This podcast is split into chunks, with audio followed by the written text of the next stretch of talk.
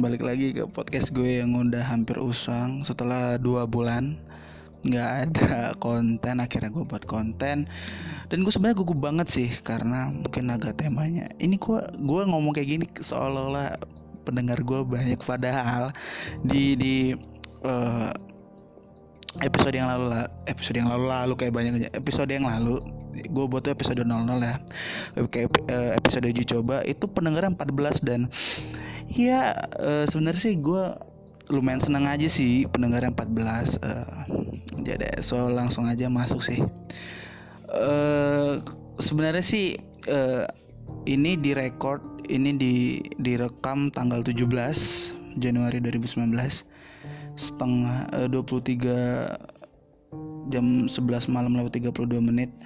Mungkin satu jam ya satu jam atau setengah jam setelah debat pilpres jilid yang pertama yang lumayan yang menurut gue sih uh, materinya itu lumayan maksudnya uh, materinya itu lumayan bagus dan sebenarnya itu membutuhkan waktu yang banyak sih. Dan dan gak nggak cuma dua menit tiga menit atau satu menit untuk uh, masing-masing paslon uh, mengutarakan argumentasi mereka elaborasi mereka data fakta dan mungkin program yang ingin serta kebijakan yang ingin mereka buat menurut gue. Jadi dan kenapa dan gue heran gitu kenapa harus dijadikan dalam satu tempat gitu? Karena ini kan lumayan vital yang mungkin ya selain ekonomi ya ini lumayan vital karena nih dekat dengan masyarakat eh, setiap kebijakan setiap produk yang yang eh, produk yang keluar yang keluar dari hal-hal ini itu uh, akan sangat terasa di masyarakat kayak hukum ham uh, korupsi dan dan terorisme. Jadi ya mungkin gue agak nggak mereview juga tapi ya gue ingin mencurahkan apa yang diisi kepala gue dan diisi hati gue asik. So dan ini dan ini akan sangat subjektif ya. Jadi eh, lu jangan berharap gue akan mengeluarkan kata-kata yang sangat uh, berintelektual gue akan memberikan wawasan yang bagus dan gue akan memberikan hal-hal yang amazing. Nggak nggak ini cuma uh, keresahan gue setelah menonton. Jadi di segmen satu sebenarnya sih gue udah terlambat ya karena gue uh, gue gue gue ada di Medan di rumah uh, emak gue bapak gue. Jadi di sini sholat isanya ya asik sholat isanya kan jam 8an ya jam 8 kurang dan selesai sholat mungkin setengah 9 ya. Dan gue kan adalah orang yang sangat alim dan sangat soleh. Jadi sholat di masjid merupakan hal yang wajib. Ya seperti itulah ya jadi gue ketinggalan sih pas ada pembukaan dan Jokowi dan ketika bapak presiden kita sorry sorry bapak presiden kita Joko Widodo melampirkan visi dan misinya. Gue baru datang setengah sih uh, eh, btw jadi itu gue membagi kayak gue gue melihatnya sebagai segmen satu. Gue menganggap itu sebagai segmen satu ya. Jadi di sini itu menurut gue uh, Pak Jokowi terlihat monoton sih dalam uh, mungkin intonasinya, dalam ritmenya, dalam memainkan emosional gue yang menonton saat itu gitu. Jadi ya uh, agak biasa aja sih. Ya walaupun di ya gue terlambat itu nggak nggak nggak fair lah mungkin penilaian. Tapi ya gue melihat tuh agak monoton gitu. Tapi ya substansinya lumayan oke okay, lumayan on point uh, walaupun agak formalitas ya. Tapi beberapa hal mungkin visi misi yang dia jelaskan uh, beliau jelaskan tuh agak ya oke okay lah ya tepat sasaran tuh. Tapi ya menurut gue ini menurut gue agak kurang elaborasi dan argumentasi. Nanti mungkin bisa uh, gue bahas kenapa agak kurang gitu dan uh, eh, gue melihat uh, Kiai Haji Ma'ruf Amin tuh mungkin belum belum belum ngomong gitu. Mungkin ya mungkin belum saatnya gitu menurut menurut dalam hati gue saat itu. Dan untuk pasangan Prabowo Sandi ya, nah di sini nih gue gue kita kenapa uh, Pak Prabowo yang udah dari zaman Bu Mega ya? Iya ya 2009 baru 2014 dan dan tadi gue merasa agak gugup gitu Pak Prabowo gitu. Entah kenapa uh, first impression aja sih. Dan uh, Pak Sandiaga Uno itu ya lumayan lah dengan dengan dengan gaya dia yang eh, kalau mungkin kalau lu kita, kita semua masih ingat dengan gaya dia yang di uh, pilkada DKI Jakarta ya sama aja sih gitu. Tapi uh, paslon nomor 2 ini membuat sesuatu hal yang membingungkan dan lumayan vital.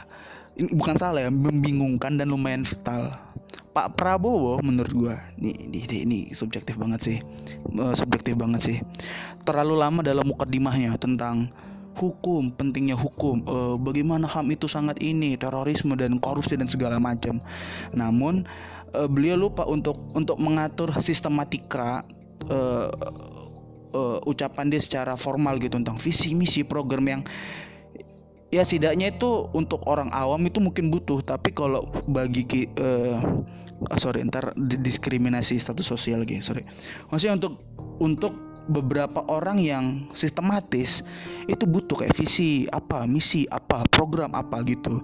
Namun menurut gue beliau itu langsung terjun ke studi kasus yang dia bilang ternyata begini begini begini. Ternyata uh, ada begini terhadap uh, hukum ham terorisme dan korupsi Walaupun menurut gua eh, di awal tuh beliau punya poin yang kuat yaitu menaikkan gaji penegak hukum agar tidak terjadi korupsi. Itu itu itu itu udah interesting sih untuk udah udah menarik sih menurut gua. Dan BTW ini kalau agak ribut dia gue ngerekodnya dari HP dan ini lagi di kamar emak gue karena kamar emak gue lumayan nyaman dan kayaknya dia sih bakalan masuk sih. Dan gue kayaknya nggak bakalan stop kalau ada apa-apa yang terjadi. Jadi mohon maaf ya Nah, oke okay, kita lanjut. Dan uh, Pak Sandiaga Uno mungkin sekitar mendapatkan 20 sampai 30 detik uh, namun menurut gua juga malah agak kurang on point nggak nggak menyentuh ke produk tentang produk hukum mungkin ham dan terorisme dan segala macam tidak menyentuh ke prosedurnya namun agak kurang make sense kayak uh, mungkin mungkin itu tentang menaikkan gaji ya dari uh, pendapatnya Pak Prabowo gitu jadi karena uh, poinnya Pak Prabowo tentang menaikkan gaji mungkin uh, Pak Sandiaga Uno itu lebih ke tentang membuka lapangan pekerjaan dan namun itu kan menurut gue itu kan lebih enak tuh disampaikan pas uh, di ekonomi. Jadi lebih dalam di pas uh, uh, materi debat tentang ekonomi gitu. Jadi itu mungkin sih untuk segmen satu visi misi ya seperti itu. Uh, di selanjutnya itu Pak Prabowo saya gue mungkin mungkin bagi lo yang nonton ya gue nggak tahu sih kalau ya lo yang nonton. Ini gue ini gue udah mencoba uh, mengurutkan mengurutkan dari awal sampai akhir acara. Jadi pas mengambil bola lotre itu loh yang kayak di yang kayak lomba-lomba gitu loh. Jadi pas mengambil bola-bola gitu Pak Prabowo itu menurut gua menunjukkan sikap egaliter. Kayak kayak egaliter lo tau gak sih? Ya. dengan memberikan uh, Pak uh, Pak Sandi untuk mempersilahkan mengambil bola. Cerdik sih kayak gimmicknya tuh lumayan maksudnya gimmick tuh ada yang positif. Saya lumayan ya gitulah lumayan cerdik lah bagus lah gimmicknya. Dan di situ poin yang gue tangkap adalah ingin menghadirkan sinkronisasi. Jadi itu tentang gue lupa tentang hukum ya kayaknya. Sinkronisasi antara mungkin undang-undang di pusat undang-undang di daerah dan konstitusi yang sudah berlaku dengan jadi itu akan disinkronisasikan untuk uh, men, untuk biar tidak adanya kayak kececeran atau ada tidak adanya tumpang tindih mungkin ada ketidaksalahpahaman uh, dengan menggait pakar hukum yang berasal dari kalangan akademik atau memang benar-benar uh, terjun dalam dunia hukum gitu. Jadi uh, lumayan bagus lah untuk yang mungkin uh, walaupun gue menurut gue saya setuju untuk karena untuk beberapa peraturan yang telah diciptakan tuh yang telah dibuat itu menurut gue tuh agak tumpang tindih sih untuk beberapa uh, mungkin untuk ataupun tidak hanya tumpang tindih namun ada beberapa peraturan yang belum dibuat. Sama kayak uh, yang nggak nggak uh, nggak dibahas di semua ini. Maksudnya bukan hanya dibahas orang oposisi uh, uh, tim koalisi dari petahana juga sering membahas hal itu. Kalau kalau saya kalau gue nonton uh, debat debat dari jurkam-jurkamnya gitu. Namun uh, akhir uh, lagi-lagi Pak Sandi meyakinkan dengan lapangan pekerjaan dan ya gitulah ya. Dan kampanye yang klise kayak uh, saya dan Pak Prabowo uh, itu misalnya itu nanti lah ini kan lagi debat cuy. Saya dengan lebih ba lebih baik uh, menyampaikan mungkin dengan 10 detik menyampaikan uh, argumentasi atau elaborasi dengan kampanye yang menurut gue klise. Baru uh, Pak Jokowi langsung langsung brut nih langsung nerobos nih di ketika dia melakukan apa namanya uh, bukan sanggahan ya uh, uh, uh, pendapat lah gitu setelah Pak Pak Prabowo menyampaikan dan Bang Sandi menyampaikan uh, apa yang diutarakan lah mengenai hukum. Dia bilang Pak Jokowi itu uh, triknya hebat sih dengan menyatakan kalau kita punya pilihan yang berbeda dari paslon dengan membentuk eh, kayak mungkin membentuk sih lembaga legislasi nasional untuk menyelaraskan dan untuk menyelaraskan uh, hukum-hukum dari di daerah mungkin ya pokoknya hukum-hukum lah menyelaraskan dan sebagai corong dengan satu pintu agar tidak ada ketimpangan. Jadi di situ pintu, uh, satu pintu tuh kayak di situ hukumnya masuk diolah diolah baru keluar tuh hukumnya. Nah kayak gitu uh, Pak Prabowo menganggap ini tidak ada tidak ada perbedaan gitu. Dan gue juga menganggap hal yang sama. Ini ini gue nggak nggak bukan langsung iri uh, bukan karena gue dukung Prabowo atau eh emang gue dukung ya? Nggak sih. Tapi gue menganggap yang sama. Bedanya adalah Pak Jokowi di sini kayak nggak pengen ribet gitu. Nggak pengen ribet yaudah nih kita buat satu lembaga nih di bawah gua nih di bawah presiden. Jadi kayak mungkin makanya dibilang tuh satu corong satu pintu biar nggak ada ketimpangan. Kita kumpulin nih gini gini gini gini. Sementara yang gua tangkap dari apa yang dibilang Pak Prabowo dia ingin mekanismenya yang tadi yang dibilang itu dijalankan oleh lembaga-lembaga yang sudah ada. Mungkinlah Kemenkumham atau di DPRD atau di masing-masing kepala daerah mungkin itu. Jadi ya ya ini gue tangkap. Misalnya kalau lu punya pendapat beda ya nggak apa-apa. Tapi terserah lu sih misalnya kalau lebih bagus ini dalam satu lembaga atau dijalankan oleh masing-masing kepala daerah masing-masing mungkin uh, di Kemenkumham atau bebas deh.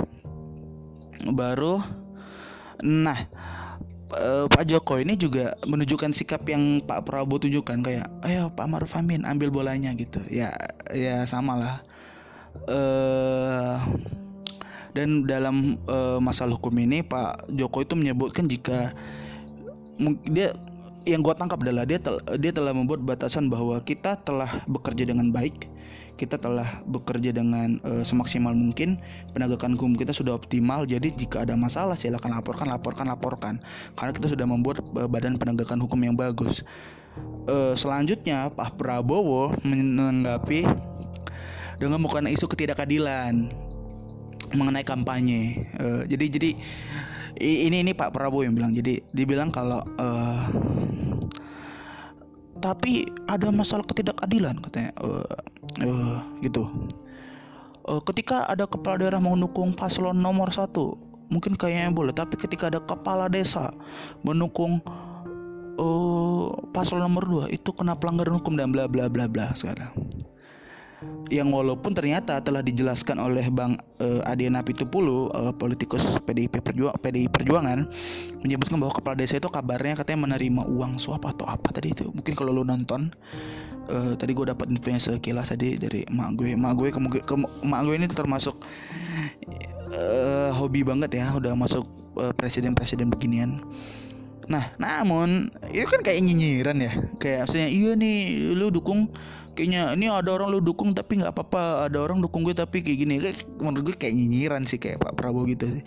Namun ternyata ada twist di tengah-tengah uh, Pak Pak Jokowi menggunakan uh, isu Ratna Sarumpayat. Jadi kayak menurut kayak double nyinyir gitu. Jadi nggak nggak tahu sih kalau kalau lu saya lu pada ter, kalau orang-orang terlalu serius ya kalau gue sih kayak ya lu mah ya lucu sih kayak seru-seru juga sih. Karena ini masih debat pertama dan dan gue nih masih termasuk dan gue termasuk kalangan swing voters jadi gue jadi gue sangat menikmati apa yang terjadi. Kecuali ya keluarga beberapa keluarga besar gue yang udah menentukan presidennya dan sudah meneguhkan iman politiknya asik itu kata Pak Burhanuddin Burhanuddin Mutadi tadi. Uh, selanjutnya adalah uh, segmen ketiga adalah kayak ngobrol tentang uh, masalah ham ya. Dan dan uh, yang sampai ke Pak Prabowo itu adalah tentang persekusi dan Pak Prabowo menyebutkan bahwa dia akan menatar, menginstruksikan dan menegaskan kepada aparat agar adil dan tidak persekusi, misalnya tidak rasis, tidak ada dan tidak adanya ketidakadilan dalam sara gitu. Dan dan di sini itu kan kayak argumentasi dasar ya. Dan Bang uh, Bang Sandi kayak, kayak muda banget gue, eh kayak tua banget gue. Dan Pak Sandi di sini uh, dia menambahkan studi kasus tentang persekusi uh, dan itu menurut gue cerdas. Jadi kayak lu ada argumentasi dasar nih ada elaborasinya dan ada studi kasusnya menurut gue dan itu lumayan lumayan oke okay sih untuk uh, memulai segmen yang baru. Dan gue lupa tadi masalahnya apa. Mungkin ini kelebihannya bang Sandi yang dia ke ke ke seribu titik tadi dia bilang ya.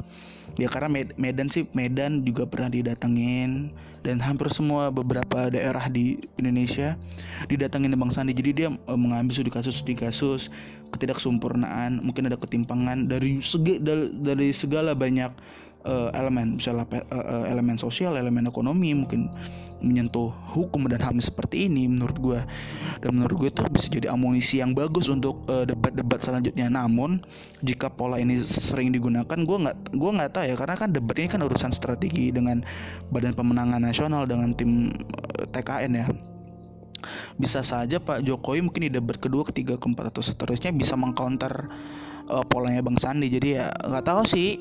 Ya bebas aja sih. Tapi gue lumayan ya lumayan komplit lah untuk sebuah sebuah statement. Dan uh, Pak Jokowi di sini nah dia tuh kayaknya nggak ada adanya ada nyerang sih. Jadi jadi Pak Jokowi ini awalnya dia bilang kita ingin menciptakan kerukunan perdamaian dan persatuan. Menjaga ukhuwah Islamiyah dan ukhuwah khatonia buh belum mati gue Wah gile nih. Ini ini me meraup uh, pemilih-pemilih. Uh, kalau kalau kalau kata dosen gue itu Pak Adi kalau kata dosen gue itu pemilih sosiologis apa gitu. Karena dia menggunakan argumentasi uh, religius uh, agamis dan dekat dengan moral gitu. Jadi ya wah bener ya nih kayak pemilih-pemilih yang dari kalangan Islam itu wah bener ya. Karena uh, sejauh sejauh sejauh yang gue tonton mungkin gue gue ada terlewat Pak Prabowo dan Bang Bang Sandi lagi Pak Sandi tuh nggak ada menggunakan istilah-istilah Islami gitu sih. Kalau kalau dia perhatikan gue gue gue yang memperhatikan nggak kalau orang lain nggak tahu sih.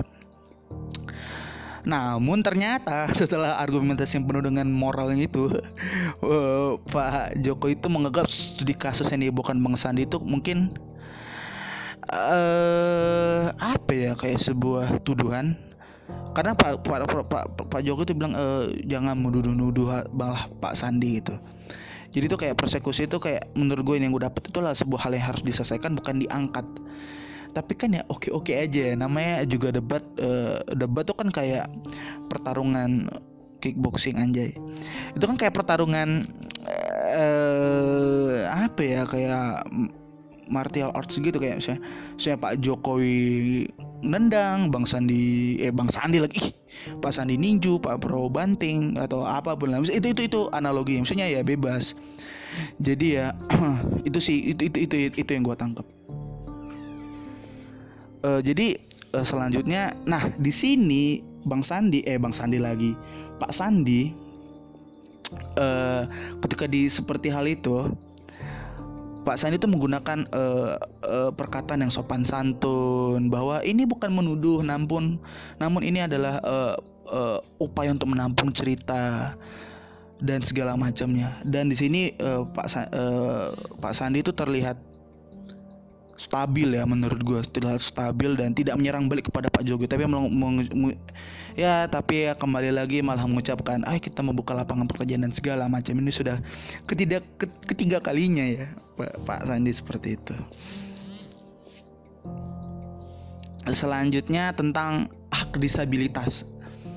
Uh, ini ini ini tadi ketika persekusi itu lebih ke Pak Prabowo hak hak disabilitas ini lebih ke Pak Jokowi Pak Jokowi itu mengucapkan bahwa fasilitas dan pelayanan untuk disabilitas sudah dimulai walaupun baru dalam beberapa kota.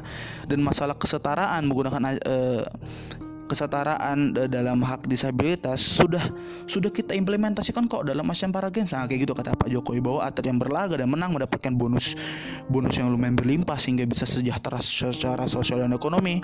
Dan dan hal itu sama uh, dan mungkin hal sama dengan di Asian Games itu. Maksudnya uh, bonusnya uh, pendapatan mungkin sama eh, bukan kok pendapatan sih kayak uh, hadiahnya itu sama di Asian Games.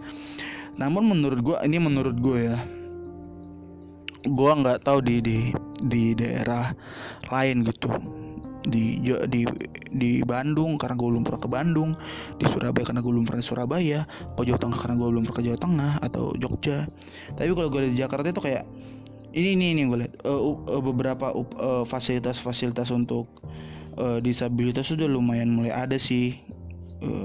Nggak uh, tahu apakah itu diinstruksikan kepada kepada uh, wali kota masing-masing di misalnya di Jakarta atau di Cip kan gue tinggal di Ciputat ya kuliah di Ciputat nggak tahu sih tapi lumayan kayak trotoar tuh udah lumayan di, dipergede dan di beberapa di eh, tempat-tempat uh, di Jakarta yang lumayan bukan mewah sih apa ya metropolitan ya mungkin lah bisa digunakan bahasa itu udah lumayan lumayan uh, bagus lah udah lumayan adalah aksesnya untuk teman-teman disabilitas ataupun yang lainnya gitu. Jadi menurut gue sebenarnya uh, Pak Jokowi itu sebenarnya kayak punya gue nggak tahu ya apa dia punya punya punya waktu untuk ngobrol lebih itu. Saya dia bisa menjaga informasi yang lebih nih kayak kayak amunisi ada tentang hak disabilitas gitu.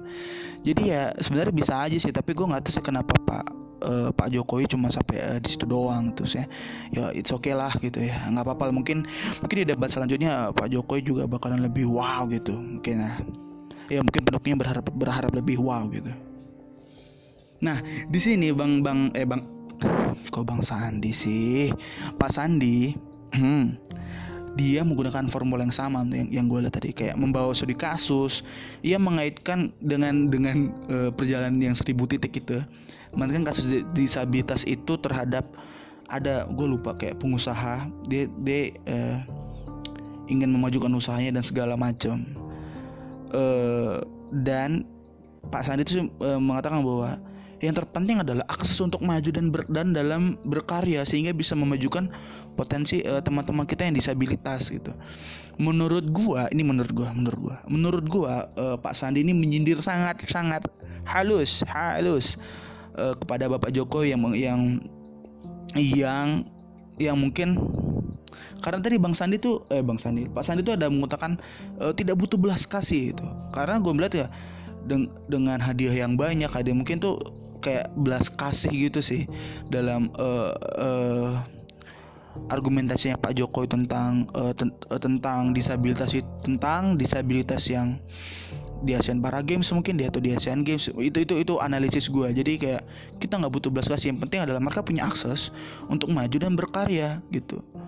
Uh, jadi jadi mungkin dua dua uh, pendapat yang berbeda sih antara Pak Sandi sama Pak Joko dalam menanggapi uh, disabilitas dan, dan lumayan seru untuk secara substansi walaupun teknisnya kurang sih menurut gue. Uh, dan Pak Jokowi sih ini uh, menutup argumen dia uh, argumen balasan dari Pak Sandi itu adalah uh, Pak Jokowi menganggap studi kasus yang dibawakan oleh Bang Sandi itu sama aja dengan kasus yang lain dengan saya dengan para games atau dengan dengan uh, fasilitas atau pelayanan yang telah Pak Jokowi buat selama menjadi presiden 4 tahun ini dan tidak ada beda dengan apa yang sebutkan. Nah, uh, di sini gue uh, ini Pak mungkin Pak uh, Maro Kiai Haji Maruf Amin mungkin gue lupa apakah dia pertama kali ngomong di sini gue lupa atau enggak dia ngom uh, Pak Maruf Amin tuh ngomong namun karena kurang cermat dalam mengatur tempo jadi tuh berhenti di tengah. Kayak substansinya belum kena uh, teknisnya apalagi uh, jadi udah terhenti karena waktu gitu. Sementara eh, itu cuma 10-15 detik. Sementara di di di segmen-segmen sebelumnya uh, Pak Kiai Haji Maruf Amin itu dapat lumayan 30 detik tapi dia udah stop cukup atau dan lainnya ketika ketika Pak Jokowi sudah selesai. Jadi gue ya mungkin Pak Maruf Amin debat kudu ketiga mungkin bisa membuat pembeda lah Pak. Uh, eh Pak lagi Kiai Haji Maruf Amin bisa membuat hal-hal uh, yang uh, pembeda lah. Uh, setelah dua iklan gue mempunyai uh, visi eh, setelah dua iklan yang telah di TV kan gue nonton di TV ya uh, eh, gue punya kesimpulan di awal sih kayak untuk sesi visi misi Pak Jokowi Dodo dan Kiai Haji Maruf Amin tuh menang karena sistematis, stabil dan on point untuk uh, visi misi. Sementara kalau Pak Bro agak kelihatan bingung, agak kurang sistematis, langsung masuk ke elaborasi dan studi kasus. Namun menurut gue yang tadi gue bilang uh, Pak Maruf Amin tuh di awal-awal tuh agak-agak agak aduh kurang kurang greget nih gitu. Kayak nggak memanfaatkan momen menurut gue nggak memanfaatkan momentum dengan baik. Kayak waktunya uh, waktunya kata yang harus diucapkan uh, vocabulary-nya kosakatanya mungkin beda dengan Bang Sandi yang uh, mungkin di di di banyak wajah waktu karena mungkin berdapat waktu sisaan. Dia menggunakan beberapa waktunya itu dengan baik dengan vocabulary dengan kosakata efektif gitu dalam uh, kayak uh, apa sih kayak perhitungan aset uang negara atau yang lainnya gitu. Lumayan efektif dan uh, taktis sih uh, Pak Sandi itu. Jadi lumayan bagus sih untuk sejauh ini lumayan wah gitu kayak lumayan memukau lah Pak Sandi di di debat yang pertama. Nah di segmen-segmen selanjutnya ini udah mulai-mulai panas sebenarnya. Jadi kayak gue lupa ini ini nanya siapa ya Pak.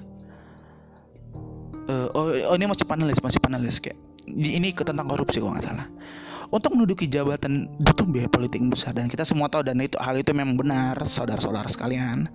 Bagaimana menghindari korupsi ketika di ketika kita menduduki jabatan? Karena kan biaya politik yang besar atau biaya biaya mendapatkan jabatan yang besar. Uh. Pak Jokowi mengatakan bahwa uh, untuk menghindari hal tersebut adalah melakukan rekrutmen yang berdasarkan uh, kompetensi dan dan uh, bersifat transparan dan dengan penyederhan penyederhanaan sistem sehingga biaya pemilu murah atau biaya rekrutmen itu murah gue kurang tahu. Sehingga bisa memangkas politik uang suap dan korupsi. Memangkas ya bukan menghilangkan. Tuh gue tuh gue memangkas apa menghilangkan sih? Ya Allah. Kayak memangkas ya atau apa ya? Nggak tahu deh. Dan bisa mendapatkan pejabat publik yang berintegritas dan baik. Sehingga e, mendapatkan pejabat yang berkualitas walaupun di sini gue melihat Pak Jokowi itu agak gagap ya mungkin dan ritmenya kurang beraturan. Dan Pak Jokowi di situ kemarin tadi tuh memberikan studi kasus mengenai penerimaan pejabat apa ASN atau apa gitu. Gue gua gue lupa tapi lumayan bagus sih walau untuk secara uh, isi isi isi pembicaraan isi argumentasi. Walaupun uh, agak kurang sih kayak retorikanya anjay. Gue kayak gue kayak ahli banget dah nilai-nilai orang kayak gini ya Allah. Tapi ini curhatan gue sih tuh jadi ya nggak masalah. Dan sini Pak Prabowo tuh melihat uh, menanggapi ya perlu adanya kita perlu adanya langkah konkret dan praktis. Harus berani melakukan terobosan. Contoh terobosan adalah ini ini menaikkan gaji contoh kayak gubernur. Dan uh, dan kalau bisa ketika masuk TV untuk kampanye atau masuk radio atau masuk media massa harga rendah harga rendah atau apa sih? Gue kurang tahu harga rendah tuh maksudnya. Uh, gue kurang tahu sih harga rendah maksudnya mungkin dibayarnya TV atau dibayar radio gue kurang tahu sih. Atau membayar TV atau membayar radio membayar media massa gue kurang tahu dan itu lumayan gamblang sih menurut gue karena yang kita tahu tuh kayak biaya politik tuh pasti nggak murah. Lalu bayar ceban belum tentu dapat segalanya gitu. Ah, kok ceban sih? Ya Allah. Nah namun namun eh, ada argumentasi yang sangat kontroversial dari Pak Prabowo walaupun kita belum tahu belum cek kebenarannya. Argumen adalah menyebutkan Jawa Tengah lebih besar ini daripada Malaysia ini gue yang salah dengar atau gue gue nggak tahu gue, kaget sih. Karena uh, apa ya? Uh, ini yang mau dihitung pulaunya apa? Pulaunya atau sekaligus sama lautnya atau? Kalau dihitungin nama Jawa Tengah sama lautnya sih gue nggak tahu ya. Sama kayak zona eksklusif ZE nya uh, baru kayak pakai kalau dihitung pakai hukum laut internasional uh, Malaysia dan Jawa Tengah atau pulaunya doang gue nggak tahu sih tapi itu lumayan kontroversial dan lumayan dibicarakan di Twitter kalau lu lu pada buka Twitter. Dan gue buka Twitter dan lumayan ini nih uh, yang di di di garis bawahi di garis kuning di stabilo kuning. Iya iya. Dipikir tugas LKS apa? Zaman SMP jadi Jateng lebih besar pada Malaysia dan sebenarnya sih kalau Pak Pak Jokowi bisa membalas sih dengan apalah dengan sindiran tentang Ratna Sarumpait itu kan lumayan lumayan ini sih lumayan uh, menggelitik hati hati politik ya. Astagfirullah kata-kata sampah lagi dari Ridho. Ya punya dan tapi saat itu Pak Jokowi membalas kalau mengatakan bahwa uh, ketika dia menyalonkan menjadi gubernur tidak mengeluarkan uang banyak dan mengeluarkan uang dengan efektif. Di sini kembali kocak setelah Jawa Tengah lebih besar daripada Malaysia. Kalau mengikuti 2012 Pak Prabowo sendiri yang menjadi kingmaker dan strat uh, Pak strategi politik yang mengatur strategi politik Jokowi Ahok untuk naik di gubernur DKI 2012 mungkin? Ya ya 2012 ya. Kan kocak ya maksudnya Iya udah jadi gue gue nggak tahu apakah ini rahasia umum ataukah ini kebenaran yang tertunda apakah ini hoax apakah hoax hoax kali. Apakah ini hal-hal hal yang belum tahu data fakta yang pastinya bahwa banyak yang bilang kalau Pak Prabowo sendiri yang banyak turun tangan mendanai segala macam. Jadi iro nggak sedikit ironi sih lumayan banyak ironi dan dan dan, lum, dan debat kali debat yang pertama ini lumayan menggelitik hati sih. Nggak kayak kayak nggak kayak debat ini ya nggak kayak debat 2009 ya uh, Bu Mega Pak JK sama Pak Prabowo uh, Pak SBY itu agak, agak biasa aja sih nggak kurang. Ya biasa aja lah uh, selanjutnya langkah lang uh, ada pertanyaan ke Pak Prabowo untuk langkah-langkah apa untuk menciptakan birokrasi birokrasi yang bebas korupsi. Pak Prabowo menyebutkan bahwa gaji saat birokrat saja tidak realistis dan akan menaikkan. Lagi-lagi Pak Prabowo membuat argumen terobosan bahwa akan meningkatkan tax ratio ratio ratio iya yeah, ratio di sini kontroversi nih kontroversi sih maksudnya gue nggak tahu nih pajak yang akan dibebankan ini ke, kepada golongan tertentu atau mungkin gue terlewat ya. Mungkin di, mungkin mungkin dibebankan kepada golongan tertentu atau dibebankan kepada seluruh masyarakat Indonesia. Dengan harapan dengan pajak yang tinggi ini akan mengumpulkan pundi-pundi rupiah yang akan eh, menaikkan gaji kepada birokrat sehingga mereka tidak tergoda. Tidak tergoda uh, tidak tergoda untuk korupsi karena sudah gaji sudah banyak. Namun kan uh, dewasa ini iya dewasa ini asik. Namun kan saat ini kan uh, kita kan lumayan saya paham sih saya kalau banyak beberapa rakyat kurang percaya dengan pejabat publik atau gubernur di beberapa daerah mungkin kecuali Ridwan Kamil Pak Ridwan Kamil itu itu lovable banget deh orangnya. Terus kalau dia presiden gue pilih dah. Ya begitu kan jadi ya uh, itu jadi lumayan kontroversi aja Pak Prabowo pas kan lumayan apa nih Trump kali ya? Nggak nggak tau gue nggak tau dah tapi itu lumayan uh, kontroversi dah. Selanjutnya uh, Pak Jokowi kayak menanggapi ya dan dia bilang kalau sebenarnya eh gue nggak tahu apa sebenarnya pokoknya menyebutkan bahwa perlu adanya perampingan. Gue nggak tahu nih perampingan secara gaji apakah secara sumber daya yang bekerja di sebuah instansi ataukah perampingan yang lain? Dan perlu adanya pengawasan internal dan eksternal bagi perbaikan birokrasi. Dan menganggap bahwa gaji tinggi itu tidak terlalu penting sebenarnya. Gue gue gue sebenarnya agak gimana ya agak bingung sebenarnya.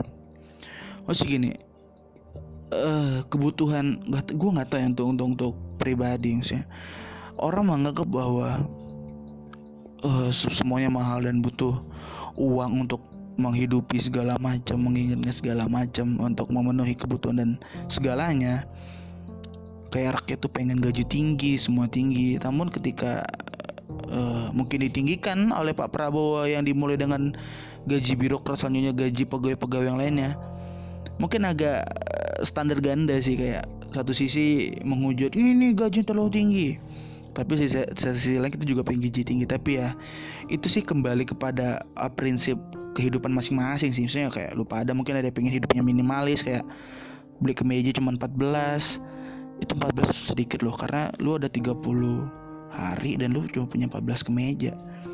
Jadi 14 kemeja itu kan lu pakai mungkin biasanya setiap hari kalau lu kerja pakai kemeja habis itu lu punya kaos nah gitulah atau hidup minimalis lah dan segala macamnya dan uh, selanjutnya lagi ketika Pak Jokowi menyebutkan bahwa gaji tinggi tidak terlalu penting, Pak Prabowo menyebutkan bahwa sebenarnya masih ada keraguan jika gaji masih rendah saat ini akan ter, akan tergoda dengan pihak swasta yang mungkin uh, ingin menyuap atau korupsi. Ini kan gamblang lagi pernyataannya Pak pernyataannya Pak Jokowi. Ya namun memang realitanya seperti itu kan. Maksudnya banyak kasus korupsi atau suap yang terjadi pada pejabat pemerintah. Namun ujung-ujungnya penyuapnya adalah penyuapnya adalah pihak swasta. Namun di sini uh, bisa bisa jadi buah simalakama sih bagi kubunya Pak Prabowo. Karena mungkin kita nggak tahu apakah ada pebisnis yang dekat sama Pak Prabowo apakah ada kolega-kolega dia yang mendukung pencapresan dia uh, dan Bang dan Pak Sandi? Ketika disindir tentang pihak swasta mungkin apakah tersinggung? Bisa saja kan nggak tahu. Ya begitulah. Tapi ya ya bilang kayak buah si malakama gitu. Eh sebenarnya sih yang paling gue tunggu adalah uh, Kiai Haji Maruf Amin dalam dalam hal ini sebenarnya. Nah, di segmen selanjutnya adalah tentang uh, pemberantasan sering kali berbentur dengan hak asasi manusia. Uh, maksudnya pemberantasan terorisme ya. Bagaimana menanggapi hal itu? Akhirnya Kiai Haji Maruf Amin uh, lumayan uh, ngomong itu menurut gue inilah momen paling gue tunggu-tunggu. Jadi yang gue tangkap adalah uh, Kiai Haji Maruf Amin itu mengucap bahwa terorisme merupakan sudah di uh, bukan merupakan jihad ya atau segala macamnya. Misalnya dalam gue lupa tuh dalam fatwa apa gitu. Apakah itu fatwa MUI atau apa gue lupa. Dan akan meningkatkan, menekankan tindakan pencegahan mungkin lebih menekan, menekankan tindakan pencegahan daripada pemberantasan mungkin dalam mengalami dalam menangani terorisme mungkin seperti rehabilitasi orang yang radikal atau deradikalisasi dengan cara apa pun yang menggunakan pendekatan yang humanis. Dan akan mengajak ormas-ormas keagamaan keagamaan ya yang gue dengar untuk mengatasi hal tersebut. Dan itu menurut gue sih ya lumayan ya standar lah untuk uh, sebuah sebuah argumentasi yang diucapkan. Misalnya belum ada teknisnya atau produk-produk uh, kebijakannya tuh kayak belum ada gitu sih yang diucapkan mungkin oleh uh, atau program yang diucapkan oleh uh, Kiai Haji Maruf Amin. Selanjutnya tuh di, uh, Pak Prabowo menanggapi bahwa dia menggunakan muka dimah lagi cuy. Jadi Pak Prabowo ini menurut gue di agak gokil sih debat satu ini bahwa dia pernah menjadi anggota apa ya anti teror sehingga dia mengetahui dan mengasumsikan bukan sorry bukan mengasumsikan mengambil sebuah pernyataan bahwa terorisme itu sebenarnya tidak lekat dengan agama. Namun terorisme itu sering datang dari luar negeri dari orang-orang asing yang menyamar dan ingin kayak mungkin ingin meruntuhkan mungkin ingin NKRI atau apa mungkin atau gue nggak tahu. Sehingga bahwa sebenarnya Pak Prabowo tadi tadi, tadi uh, Pak Prabowo tadi bilang bahwa dia kurang setuju dengan terorisme itu dekat dengan stigma Islam. Dan ini menjadi skor satu sama untuk menggait pemilih Islam uh, yang uh, Pak Prabowo ya. Karena dia bilang ini nggak dekat. Saya kurang setuju nih kalau ini dekat dengan Islam. Kenapa skor satu sama? Kalau lu pada ingat Pak Pak Jokowi di sebelum-sebelum tadi mengucapkan tentang untuk menciptakan persatuan, kerukunan dan perdamaian itu lewat dengan ukhuwah Islamiyah, ukhuwah watoniyah, Islami banget, dekat dengan pemilih Islam. Dan sekarang Pak Prabowo mengungkapkan bahwa terorisme itu jauh dari stigma Islam.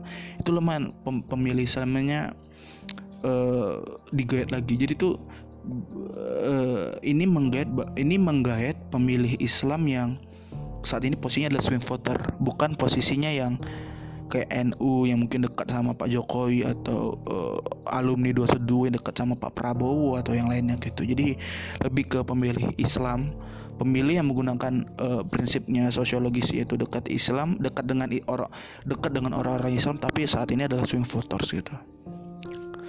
Uh, dan Pak Jokowi juga mengutarakan bahwa kita dalam menegakkan terorisme harus diberikan pemahaman dan wawasan mengenai HAM dan ada transparansi dalam proses penindakan.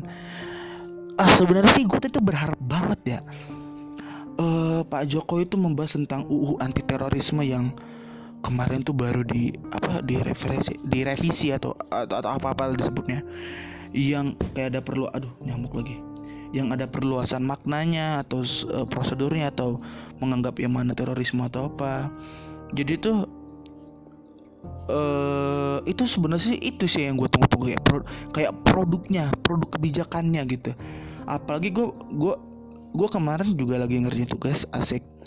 Tugas yang gue gue baru sadar kalau sebenarnya tuh kayak definisi terorisme itu juga harus banyak dibedakan. Kayak foreign fighters kayak kayak warga negara kita yang keluar negeri sebagai pejuang asing kayak di Syria kayak ISIS gitu kayak mereka tuh berjuang tapi kan mereka, mereka yang keluar bukan mereka yang membuat teror di dalam negeri. Jadi kayak pengennya sih ada ada perluasan makna sih menurut gue uh, gue sih berharap tadi Pak Pak Jokowi dengan membahas itu langsung oh langsung gue langsung oh semoga ada kayak gini nih. Ah oh, ternyata nggak ada. Ya ya udahlah ya nggak apa-apa gitu kan. Uh, selanjutnya tadi juga ada sih kepada Pak Pak Prabowo ya kayak uh, pertanyaan uh, strategi untuk mencegah radikalisme dengan efektif. Seperti yang dia bilang kayak aduh gue cegukan sorry sorry. Akan juga lagi. Pak Prabowo juga kalau uh, lumayan banyak legiun asing eh asik legiun asing. Kayak orang-orang asing tuh yang yang yang uh, menyamar gitu menjadi teroris gitu tidak datang gitu. Dan dia mengungkapkan bahwa terorisme domestik itu di domestik dari dalam negeri ya datang dari rasa keputusasaan ketidakadilan sehingga akan mudah dikonstruk, dikonstruksi oleh orang-orang yang radikal. Ini bahasa gue ya, ini bahasa gue jadi biar biar gue lebih mudah. Sehingga Pak Prabowo dan Pak Sandi berjanji akan memberikan investasi besar, jadi kayak jangka panjang gitu, dalam pendidikan, kesehatan dan ekonomi yang di mana diharapkan mampu mencegah keputusasa, keputusasaan dan ketidakadilan yang akan dekat dengan hal radikal. Nah seperti itu sih. Jadi dan Bang Sandi, uh, Pak Sandi melihat bahwa tindakan terorisme ini datang dari uh, banyak hal katanya, tidak uh, ideologi, motivasi dan hal-hal lain-lain. Jadi kita perlu adanya peta dan sumber untuk melakukan kontra propaganda dan kontra narasi terhadap terorisme. Menurut gue tuh bahasanya Pak Sandi tuh kan, wah bahasanya keren ya, substansinya lumayan. Namun ya yang gue tunggu-tunggu kayak produk kebijakan tuh kayak perlu ada sih. Mungkin di debat-debat selanjutnya. Sementara Pak uh, Pak Maruf Amin uh, menanggapi cuy, menanggapi wah besar nih Pak Arif, Pak Maruf Amin menanggapi kan. Pak Maruf Amin malah ya malah kayak menurut gue tuh kayak ini ini ini ini ini uh, ini ini persepsi perspektif gue sih kayak membuat jurang jurang sebab akibat terorisme kayak kayak Pak uh, Prabowo Sandi uh, menyatakan bahwa ini ini datang dari keputusasaan dan ketidakadilan dan dikonstruksi oleh orang-orang radikal. Sementara Maruf Pak kayak dari pemaparan gue dapat dari Kiai Haji Maruf Amin itu terorisme itu dekat dengan penyalahgunaan jihad atau penyalahgunaan dan penafsiran dalam beragama. Jadi perlu adanya uh, pencegahan dan dari sisi keagamaan. Kalau ada yang belok ya kita harus luruskan agamanya atau kita luruskan dengan agama yang benar. Jadi tuh kayak jadi sebenarnya tuh bagus sih sebenarnya menurut gue kayak kayak di uh, hukum yang tadi kayak kita bahas kalau di awal kayak bahas hukum tentang Pak Pak Jokowi itu menawarkan badan legislasi nasional yang menam, yang menjadi satu corong di bawah presiden yang mengatur semuanya tentang ketimpangan, tumpang tindih, undang-undang di daerah, di pusat dan di konstitusi, yang mana konstitusi juga nggak bisa berubah kan. Dan Pak Pak Prabowo menawarkan tentang mekanisme yang mungkin sama, tapi diterapkan di lembaga-lembaga sudah ada, sama dengan strateginya tentang penanggulangan terorisme. Apakah dengan hal-hal uh, mungkin dekat dengan materialisme atau non materialisme kayak keagamaan. So menurut gue ini cerdas banget sih kepada kita untuk memilih mana sih yang lebih dekat alasannya ya, dan mana sih uh, alasan yang mungkin lebih efektif dan dan bisa digunakan mungkin mungkin uh, dalam periode satu tahun ini untuk mencegah terorisme. Karena kan 2018 tuh lumayan banyak ya teman-teman uh, aksi terorisme dan ya ya negara kita berduka dan banyak kesalahpahaman antar umat-umat beragama gara-gara hal itu menurut gue. Oke lanjut ya. Namun Pak Prabowo dengan kembali menengkat uh, kembali nggak nggak menyangga sih tapi dia mengeluarkan statementnya yaitu bahwa dengan tujuan yang yang paparkan tadi bahwa kita perlu ada peningkatan intelijen benar penanggulangan terorisme dan angkatan bersenjata yang kuat untuk mencegah uh, tindakan terorisme ini dan menurut gue sih sejauh ini ya dari hmm, pertanyaan-pertanyaan disampaikan panelis uh, Pak Sandiaga Uno sih yang mencuri perhatian yang menakjubkan uh, bagi gue maksudnya sejauh ini sih. Uh, abis itu kan pertanyaan kan dari bukan dari panelis ya dari masing-masing capres dan cawapres. Nah di sini nih di sini yang sangat-sangat seru. Kayaknya panelis itu biasa aja dah. Nggak sih? Dah di segmen itu kayak uh, dari paslon nomor urut satu menaikkan kepada nomor urut dua uh, gue apa ya tadi pokoknya Pak Jokowi bilang ini Pasal nomor 2 dalam visi misinya mengutarakan bahwa akan kebijak, setiap kebijakan akan akan menggunakan perspektif pemberdayaan perempuan dalam hukum. Namun, di dalam kepartaian dipimpin Pak Prabowo Subianto diduki banyak diduki oleh lelaki. Bagaimana Bapak Prabowo menjawab inkonsistensi ini? Dalam hati gue, ini pertanyaan yang di satu sisi itu uh, cerdas, tapi di satu sisi itu kayak mungkinnya ini agak intim yang kayak nggak nggak mempertanyakan tentang kenegaraan tentang kebangsaan menurut gua ini menurut gua jadi itu kayak lebih ke internalnya pra, Pak Prabowo sendiri yang di mana Pak Sandi sekarang udah keluar kan dari Gerindra teman-teman. Jadi ya begitu. Jadi kan namun eh, kenapa nih di Bang Cerdas? Karena temanya unik tentang uh, maskulinitas. Kan ini kan diduduki banyak lelaki kan kayak uh, ketua umumnya, penasihat umumnya dan segala macamnya posisi-posisi penting gitu.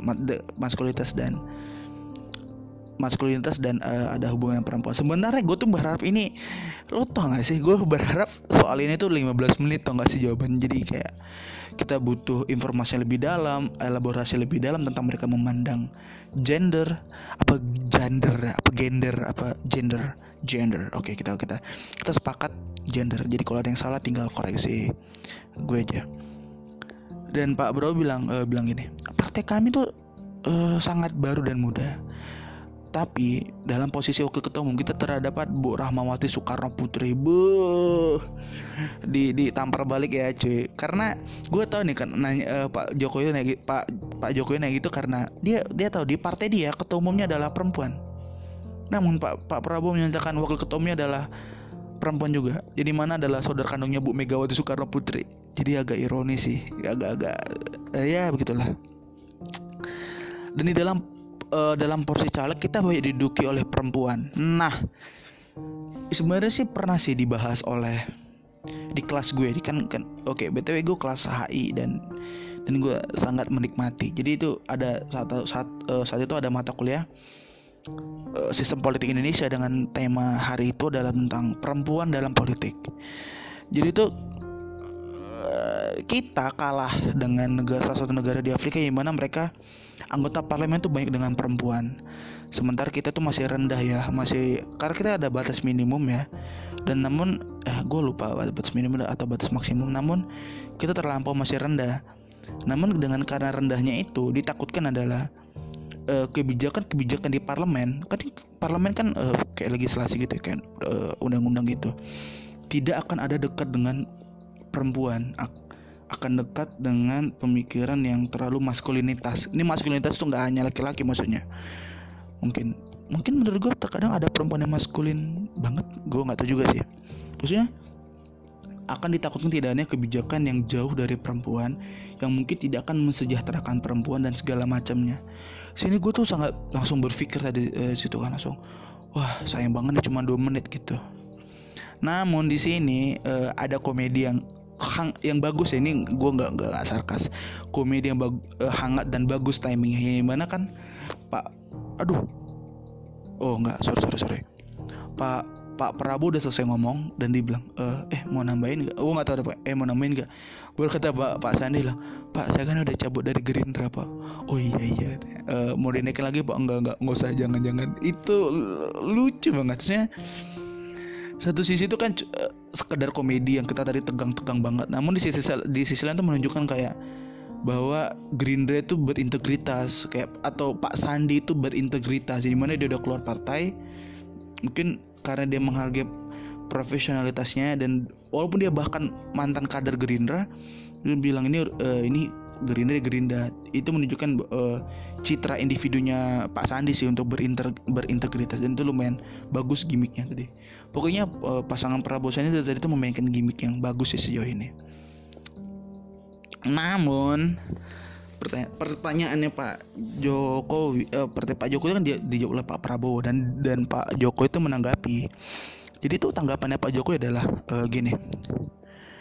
Di situ Pak Jokowi membanggakan kabinetnya yang banyak diisi oleh perempuan-perempuan dalam posisi-posisi yang strategis. Seperti BUMN uh, Bu Rini Sumarno mungkin? Iya sih. Walaupun gue merasa uh, Bu Rini Sumarno ya biasa aja gitu kan. Uh, menteri kesehatan atau apa gue lupa. Dan lingkungan hidup atau gue lupa gue lupa sih. Uh, Bu Susi Bu Susi yang di mana uh, populer banget cuy. Dan menyebutkan bahwa kita punya Menlu pertama perempuan uh, di sini gue sangat uh, mendukung sekali Pak Jokowi dalam Menlu pertama perempuan. Jadi kebijakan-kebijakan luar negeri kita kayak kan gue anak aja gue tuh kayak kayak merasa terikat banget gitu kalau dia nyebut kementerian luar negeri atau menteri luar negeri. Walaupun gue belum pernah magang di dalamnya sedih banget sih. Gue curhat kok jadi curhat sih. Juga menyebutkan menlu per, menlu pertama di Indonesia yang yang perempuan yang mengungkapkan bahwa yang gue dapat sebagai mahasiswa HI yang amatir adalah uh, ini tidak melulu tentang politik yang uh, tidak melulu tentang maskulinitas bahwa kebijakan-kebijakan poli politik luar negeri Indonesia bisa diambil oleh perempuan yang mungkin yang mungkin akan lebih berimbang dan baik sudut pandang gitu. Dan dalam beberapa hal terakhir lumayan sukses ya menurut gue Bu Bu Bu Retno is ya gue ingat namanya cuy. Dan uh, dan dan beberapa diskusi dengan dosen gue tuh lumayan lah Kementerian Luar Negeri di, di bawah Bu Retno lumayan sukses menurut gue menurut gue tapi menurut orang menurut uh, lu pada kan mungkin beda ya. Dan uh, membuat pansel KPK ya panitia seleksi KPK itu yang lu tau gak sih apa? Tujuh Sri Kandi apa sembilan Sri Kandi sih yang itu disinya perempuan semua cuy. Dan dan gue itu termasuk yang uh, ter, uh, terkejut sih saat-saat itu. Wah keren banget nih Pak Jokowi dalam hati gue dan itu kayak unggul jauh gitu sih dari Pak Prabowo saat itu yang yang tadi ya saat debat itu. Namun Pak Prabowo, nah di sini dia menurut gue Pak Prabowo terpancing uh, mungkin emosi sedikit tapi nggak terlalu banyak. Uh, dia bilang kayak ini bukan urusan posisi dan kuantitas katanya. Namun kecakapan. Dan karena hal tersebut bisa merugikan rakyat. Kan menurut gue ya bisa-bisa aja sih kayak mungkin Bu Menteri BUMN menurut gue kayak agak kurang sih. Agak kurang aja menurut gue tapi ya bisa aja gue salah. Iya Pak Prabowo mengatakan seperti itu sebenarnya sih karena kayaknya udah nggak ada waktu untuk membalas lagi Pak Jokowi ya. Selanjutnya uh, dari pasangan nomor 2 ke pasangan nomor satu ke kalau nggak salah bang Pak Sandi yang menaikkan kepada Pak Jokowi tentang uh, mungkin uh, masalah dan regulasi hukum mengenai UMKM apa UKM sama aja sih. Mungkin uh, Pak Jokowi menjawab kita akan uh, akan memberikan perlindungan, pengayoman dan memberikan kepastian dan investasi dalam dunia usaha sehingga tidak adanya tebang pilih tidak ada tebang pilih menjadi tentram. Di sini Pak Maruf juga menambahkan, kita akan mereformasi dan penataan regulasi yang tidak tumbang tindih dan memudahkan rakyat dan memudahkan investasi dalam pengembangan UMKM. Uh, begitulah uh, tapi gue kurang tahu apa yang terjadi Pak Prabowo menanggapi hal-hal segini bagaimana bila bagaimana tentang membuat penegakan hukum yang berkeadilan serta tanggapan posisi penegakan hukum yang yaitu kader aktif di partai dan dan kalau bisa adalah orang-orang yang netral apa orang profesional gue kurang tahu. Pak Jokowi itu menanggapi nah di sini menurut gue seru. Uh, tidak ada tidak adanya diskriminasi tidak tidak harusnya ada tidak harus adanya diskriminasi mengenai jabatan yang di mana hal ini menurut gue nih mendiskreditkan kepada kader partai yang harus dan dan harus bukan kepada profesional kata Pak Jokowi kan yang gue dapat. Malahan harus sesuai dengan kompetensi dan benar prosedurnya. Tidak ada apa-apa juga kok jika ada kader partai yang kompeten dan bisa mengisi mengisi posisi penegakan hukum. Menurut gue di sini Pak Prabowo itu sempat mungkin menyindir Jaksa Agung HM Prasetyo yang mungkin dulu dari Nasdem. Mungkin sih atau enggak ya gue lupa.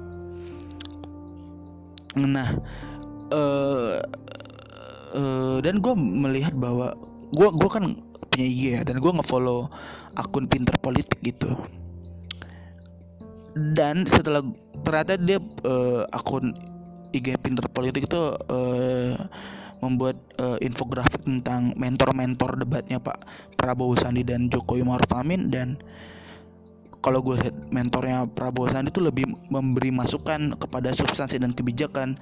Oleh karena itu tadi menurut gue sih untuk substansi dan kebijakan tuh lebih pas di di pra, pra, Pak Prabowo dan Pak Sandi ya dalam meramu walaupun tuh nggak belum ada produk kebijakan yang final yang diutarakan kayak teknis tuh kayak belum ada.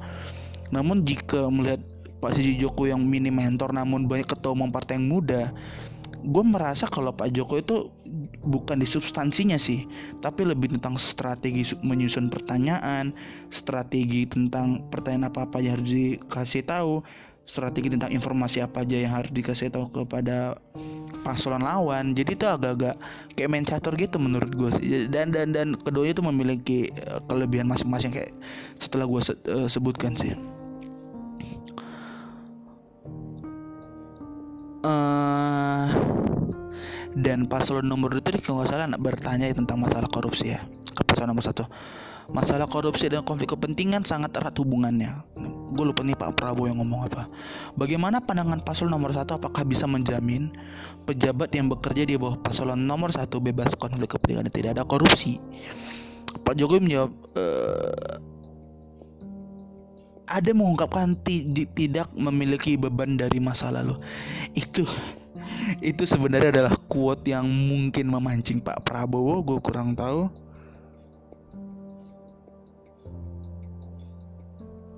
so jadi menurut gue adalah uh, ya seperti itu dan quote-nya sangat-sangat bagus.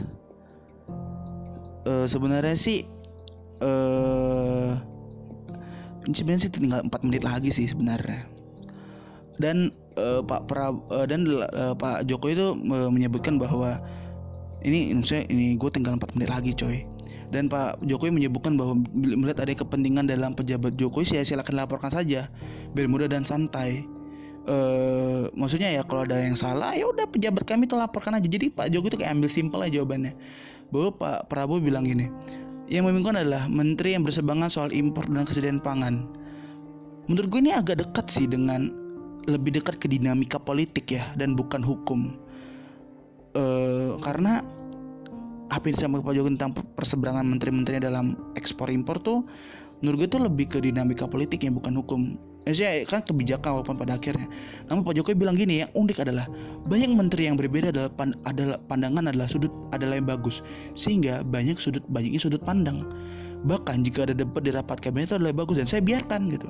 Kalau itu bagus sehingga bisa saling kontrol. Wow, dalam hati gue buset. Sehingga dalam hati gue ya, ya lumayan lah. Ya mungkin ini untuk segmen satu. Ini segmen satu aja udah satu jam cuy. Oke. Mungkin kita akan bisa melihat segmen 2. Oke. Okay.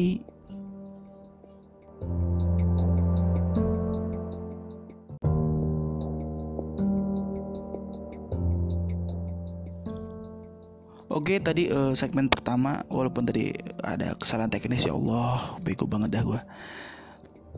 Selanjutnya adalah di sini adalah momen yang menurut gue seru. Kenapa?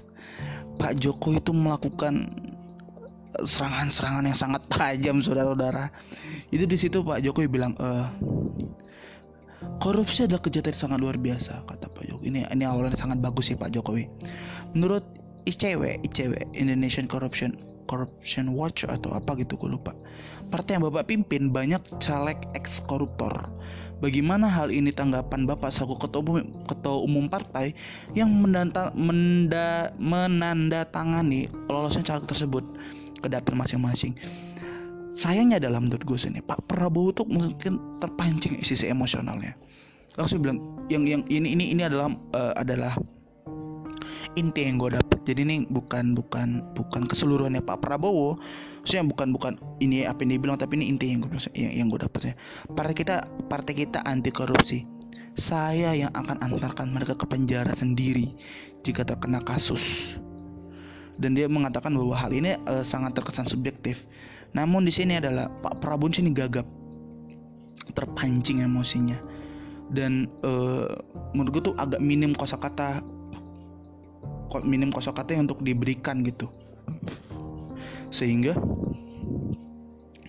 pendukungnya Pak Jokowi di sini kayak ngehuhu iya iya gitu. Kayak kayak lu kayak lu lu nonton Liga Champion pas Red Star Red Star Belgrade ngelawan Liverpool di kandangnya Red Star Belgrade nggak? Buh itu intimidatif kali itu fansnya itu. Sama kayak fans sama kayak pendukungnya Pak Jokowi saat itu. Intimidatif banget sih. Tapi tapi ya saya ya itu it's okay lah. Saya ya namanya seru-seruan debat lah. Namanya penonton ya kan. Eh baru karena Pak Prabowo terlalu emosional Pak Jokowi tetap tenang. Bahkan dia mengatakan bahwa yang saya maksud adalah mencalonkan mantan ex napi bukan tuduhan tapi fakta dari ICW bagaimana? Buh langsung di situ kayak mind blowing maksudnya mukanya Pak Prabowo saya itu langsung langsung nggak bergetar nggak bergetar juga sih sebenarnya langsung apa ya langsung wah langsung apa sih langsung mencari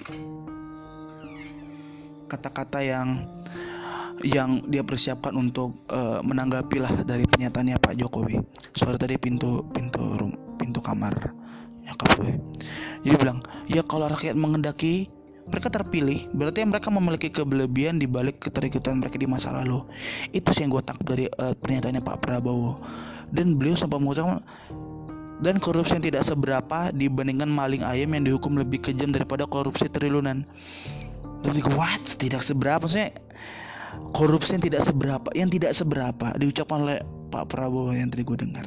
Ini ini no offense ya maksudnya gue gue nggak gue bukan benci Pak Prabowo gue gue sangat uh, respect karena gue dulu dari 2014 kan pendukung Pak Prabowo gue ya, asik.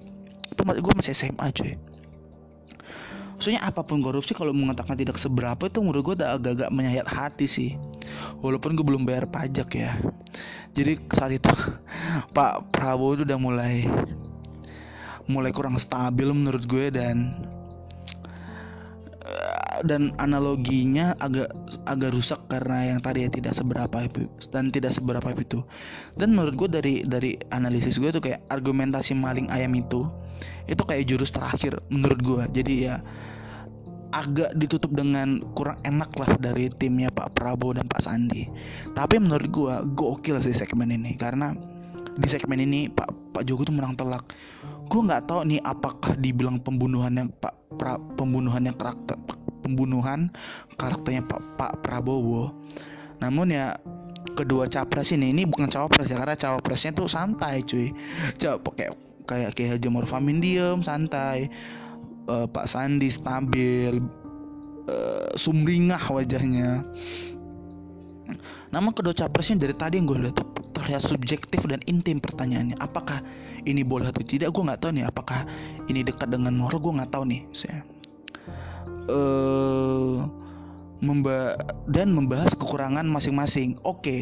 tapi ini internal yang dibahas, internal lawan bisa kartu partai, kepribadian ataupun segala macam. Gue nggak tahu sih apakah ini dekat dengan moral, apakah ini pantas diperdebatkan apakah ini pantas untuk diangkat lagi? Gue nggak tahu. Ini ini kembali ke masing-masing eh, orang sih.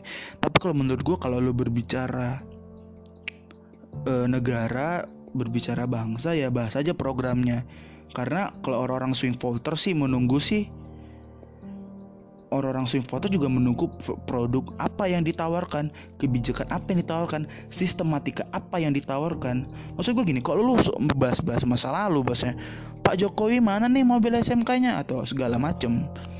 Ya maksudnya orang swing voter juga bisa googling kali. Saya kelemahannya Jokowi, Google, buka artikel, buka berita dan segala macam. Maksudnya yang ditunggu adalah lu udah ada effort nih nyalon jadi capres masih buru masih mau mau jadi capres nih dua orang lagi nih dua uh, capres capres nih maksudnya apa sih effort yang ditawarkan karena lu ini meng, uh, mengatur negara gitu menurut gua. Karena kayak masalah itu nih bodoh amat dah.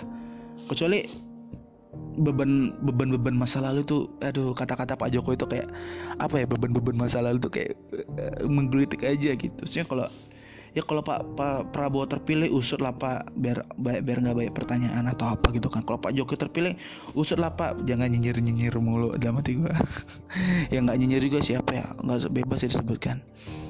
Jadi ini uh, uh, namun uh, pertanyaan Pak Jokowi tentang Partai Gerindra yang banyak korupsi itu kayak membang membalikkan kata-kata Pak Prabowo yang membanggakan Partai Gerindra dengan caleg perempuan terbanyak. Jadi tema debat ini tuh bukan hu bukan hukum ham. He, uh, main eventnya itu kalau main eventnya itu bukan bukan hukum ham terorisme dan korupsi.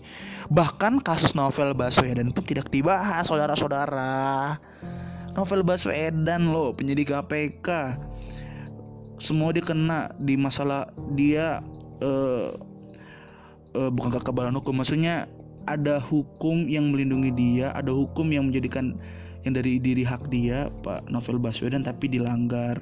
Hak asasi manusia juga dilanggar karena apa enggak di dilanggar ketika ada si disiram air keras.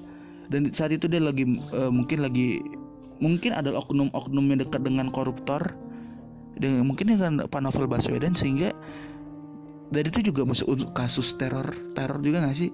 Jadi itu kayak Pak kayak Pak Novel Baswedan tuh kayak nggak dibahas gitu sih menurut gue ya sayang aja sih menurut gue sih. Gue ya saat itu sih gue, gue menyadar kalau ini adalah segmen ternyata gue menyadar oh iya Pak Novel Baswedan tuh di mana? Kayak nggak dibalas. Dan segala macam itu sangat yang gue sayangkan. Nggak tahu sih uh, ya begitulah. Gue menyayangkan aja sih kedua paslon ini nggak bahas novel Baswedan sih. Apa gue lupa ya apa gue nggak lihat gue nggak tahu juga. Di segmen terakhir ini adalah per, uh, setiap paslon menyampaikan pernyataan penutup yang menyejukkan. Menyejukkan itu ada ada damainya ada positifnya ada apresiasi paslon lawan. Hmm, di sini deh Pak Jokowi itu kembali gokil uh, menurutku sih. Karena uh, dia bilang ini ini ini intinya adalah kami tidak ingin baik bicara. Kami tidak punya potongan diktator dan otoriter which is ini menyentuh uh, masa lalunya Pak Prabowo yang dekat dengan keluarga Cendana. Kami tidak punya masa lalu yang berat apa membebani atau kelam gue nggak tahu tuh lu pilih dah. Apakah berat membebani atau kelam gue nggak tahu dah yang, yang tadi dipilih Pak Jokowi. Dan which is itu menyerang individunya Pak Prabowo. Bilang Jokowi amin akan mempertaruhkan segala untuk kami entah mempertaruhkan reputasi kami untuk bekerja gue lupa. Udah Pak Jokowi sempat ditanya itu sama modal Pak Jokowi sudah cukup? Tidak ada apresiasi? Sudah cukup. Langsung Pak Jokowi langsung dengan gestur uh, melipat gulungan tangannya uh, gulungan baju itu. Kayak kayak kayak sangar gitu cuy. Kayak buset kayak perang sudah dimulai nih dari debat pertama. Kita akan di debat kedua ketiga gitu Sementara Pak Prabowo dengan pernyataan tertutupnya dia kembali ke inti poinnya yang di awal. Yang sebenarnya menurut gue inilah harusnya yang menjadi visi dan misinya Pak Prabowo yang disebutkan di awal gitu, gitu. Kepastian hukum, penegakan hukum, dan institusi hukum, terutama hakim dan polisi, adalah prasyarat untuk menjadikan negara yang berhasil.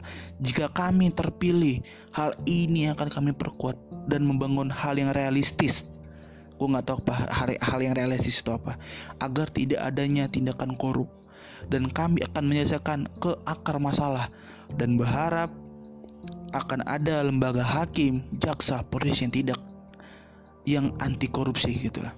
Tidak ada apresiasi.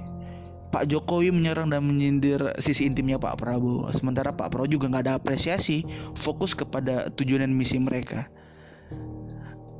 uh, menurut gue sih kesimpulan akhirnya tadi kan kesimpulan awal ya kesimpulan akhirnya adalah uh, Pak Jokowi itu mengeluarkan taringnya di di debat pertama ini langsung setelah sekian lama dia diserang oleh tim sesnya Pak Prabowo ya kan?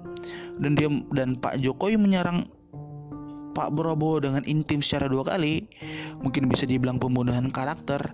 Dan Pak Sandi uh, Pak Sandi nggak bisa membela karena karena beliau nggak dekat dengan masa lalunya Pak Prabowo. Dan beliau juga bukan anggota Partai Gerindra. Jadi dan ini akan jadi bos malakah menurut gue. Karena jika jika membela Pak Prabowo maka bah jika Pak Sandi akan mengucapkan uh, argumentasi yang membela Pak Prabowo tentang Partai Gerindra ataupun uh, segala macamnya korupsi gitu dan segala macamnya itu akan uh, membuat Pak Prabowo tidak tidak tidak gentle karena di cover gitu. Dan kita tahu bahwa Pak Jokowi dalam segmen seg, misalnya segmen satu pertanyaan-pertanyaan yang diluncurkan oleh capres dan cawapres masing-masing Pak Pak Jokowi itu terlihat front kritis frontal dan tajam gitu. Maksud gue buset keren nih Pak Jokowi nih. Gue nggak tahu apakah ini untuk meningkatkan elektabilitas atau menjatuhkan elektabilitasnya Pak Pak Prabowo tuh gue nggak tahu juga sih. Dan sini gue ada dan sini adalah bang Pak Sandi yang sangat gemilang menurut gue di di di debat ini untuk secara individual.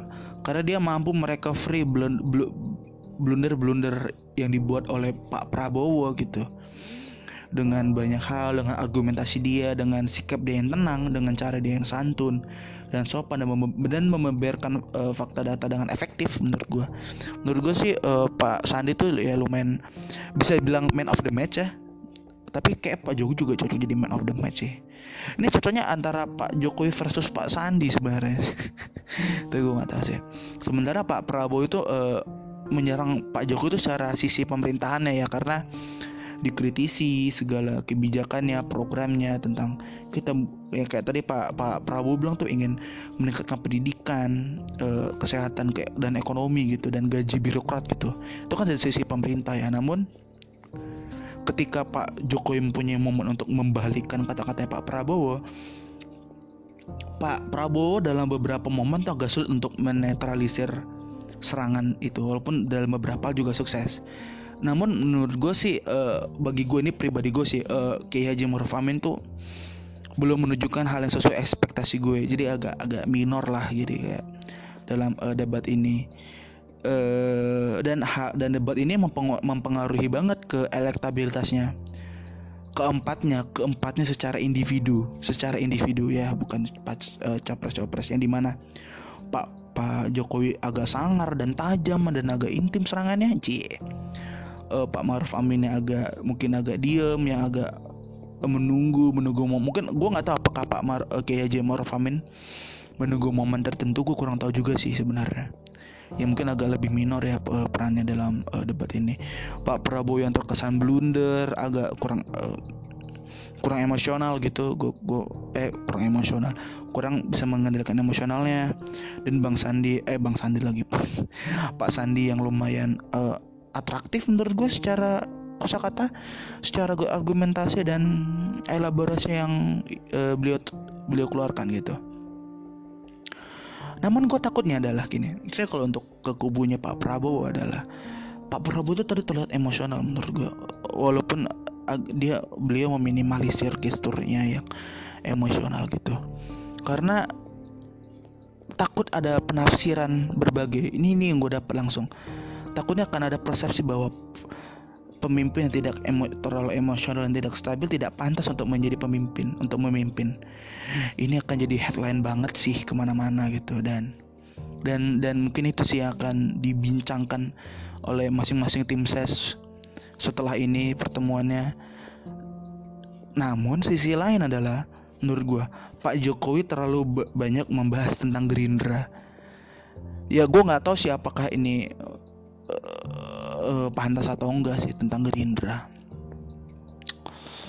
Uh, tapi kan apa ya kayak boleh bahas membahas Gerindra yang agak internal kepartaian tapi lupa membahas kebijakan-kebijakan produk-produk kebijakan kayak kayak Pak Jokowi yang lupa tentang uh, ide-ide tentang uh, ide uh, kaum disabilitas tentang novel Baswedan, tentang undang-undang anti terorisme yang telah direvisi dan segala macamnya. Itu kayak apa ya kayak kurang aja gitu teknisnya. Walaupun ada substansinya tapi substansinya itu lebih ke filosofis bukan substansi lebih ke teknis menurut gue sehingga sih kalau gue pribadi sih kurang puas sama debat yang pertama ini. Malahan gue tuh lebih enak dengerin tim sesnya tau gak sih? Kayak Bang Adi Napitupulu, uh, Bang Ferdinand Hutahean, apa Hutapean apa Hutahean gue lupa. Bang Valdo Maldini, Gamal Albin Albin saya atau apa namanya gitu. Rian Ernest bahkan Samara yang dari PSI itu kayak mendingan itu orang-orang ini dah gitu daripada paslon-paslonnya. Sumpah su, ini biasa aja menurut gue sih, menurut gue sih. Tapi ya gitu ya. uh, uh, sebenarnya sih kasennya tuh sama swing voter sih swing voter yang kasihan banget sih. Jadi swing voternya bingung gitu sih. Gimana ya? Saya uh, swing voter tuh jadi bingung gitu kayak mereka mereka yang butuh substansi dengan tema-tema yang sangat vital tapi menurut gue pribadi kurang puas hanya menunjukkan uh, bagaimana ini menurut gue tuh yang hikmah yang bisa diambil adalah tentang strategi dalam berbicara tentang strategi dalam penggunaan kosakata tentang strategi bagaimana mengatur mental. Iya itu penting sih untuk melihat sebuah orang pemimpin. Tapi kan yang saat ini kan lebih penting kan tentang substansi yang dibahas Tentang banyak banyak peristiwa-peristiwa banyak hal-hal yang masih mengganjal di hati setiap uh, mungkin di swing voter yang lebih rasional gitu. Jadi ya ya begitulah gitu. Ya gue berharap sih di debat kedua ketiga keempat atau ada kelima kali ya. Itu lebih lebih enak sih menurut gue uh, maksudnya gini gini gue lupa. Di lu debat ketiga atau keempat ada membahas tentang hubungan internasional. Dan gue tuh sangat excited banget untuk menunggu itu karena ya, mungkin you know uh, mungkin keempatnya tuh background hubungan internasional tuh mungkin minim ya. Tapi gue sangat uh, ingin sekali melihat mereka yang uh, keempat empat uh, tokoh ini untuk uh, memberikan argumentasi mereka elaborasi mereka terkait hubungan internasional. Karena nggak tahu ya akan menjadi kesenangan tersendiri sih bagi gue untuk melihat hal tersebut gitu. Jadi untuk hasil akhirnya menurut gue adalah ya, visi misinya menurut gue paslon nomor satu menang dengan Pak Jokowi yang mungkin lebih proper, lebih siap tentang sistematikanya, lebih sistematis. Karena mungkin karena beliau telah melaksanakan pemerintahannya. Jadi beliau mungkin lebih mudah untuk mencatat apa saja pencapaian dan apa saja yang harus dibuat di periode selanjutnya. Jadi agak lebih ini sih. Untuk program dan elaborasi menurut gue menurut gue uh, nomor dua yang menang. Karena mungkin dengan mentornya yang orang-orang ahli baru dengan bang Sandi eh, bang Sandi lah. Kenapa sih kalau nyebut bang Sandi? Oke kita nyebut bang Sandi aja. Dengan bang Sandi yang bang Sandi yang argumentasi dan elaborasinya yang sangat bukan hanya mereka free menurut gue yang, yang dari tadi tapi mendukung bahkan melakukan serangan-serangan serang kecil-kecilan kepada paslon nomor satu yang di mana itu merupakan uh, kerja keras beliau yang di mana beliau udah pergi dari Aceh hingga ke Sulawesi kok nggak salah ya apa gue nggak tahu apa mungkin sampai Papua gue nggak tahu. Sehingga menurut gue tuh ya nomor dua itu pantas memang untuk program elaborasi. Namun menurut gue elektabilitas pasca debat satu ini menurut gue paslon nomor satu yang akan menang. Karena yang gue bilang seperti adanya pembunuhan karakter uh, kepada Bapak Prabowo Subianto terutama ya. Sehingga ya gue nggak tahu apakah ini sah-sah saja. Tergantung tergantung semua orang sih tergantung orang punya pendapat masing-masing. Dan gue akan memaksakan pendapat itu. Dan gue juga akan membuat keputusan gue akan ini membuat keputusan gue apakah ini baik atau tidak. Tapi menurut gue tuh elektabilitas sih pasca ini akan paslon nomor satu menikah. Jadi gue ya mungkin di debat kedua semoga ada keajaiban yang membuat pasal pasangan nomor 2 menang gitu. Tapi untuk keseluruhan sih nilai debat pertama sih menurut gue sih ya berapa ya? 6 dari 10 kayak cuma hype-nya doang sih. Ya gitu itu gitu doang sih. Uh, terima kasih sudah dengerin uh, curhatan gue yang dan substansi dan perkataan tidak jelas. Uh, bye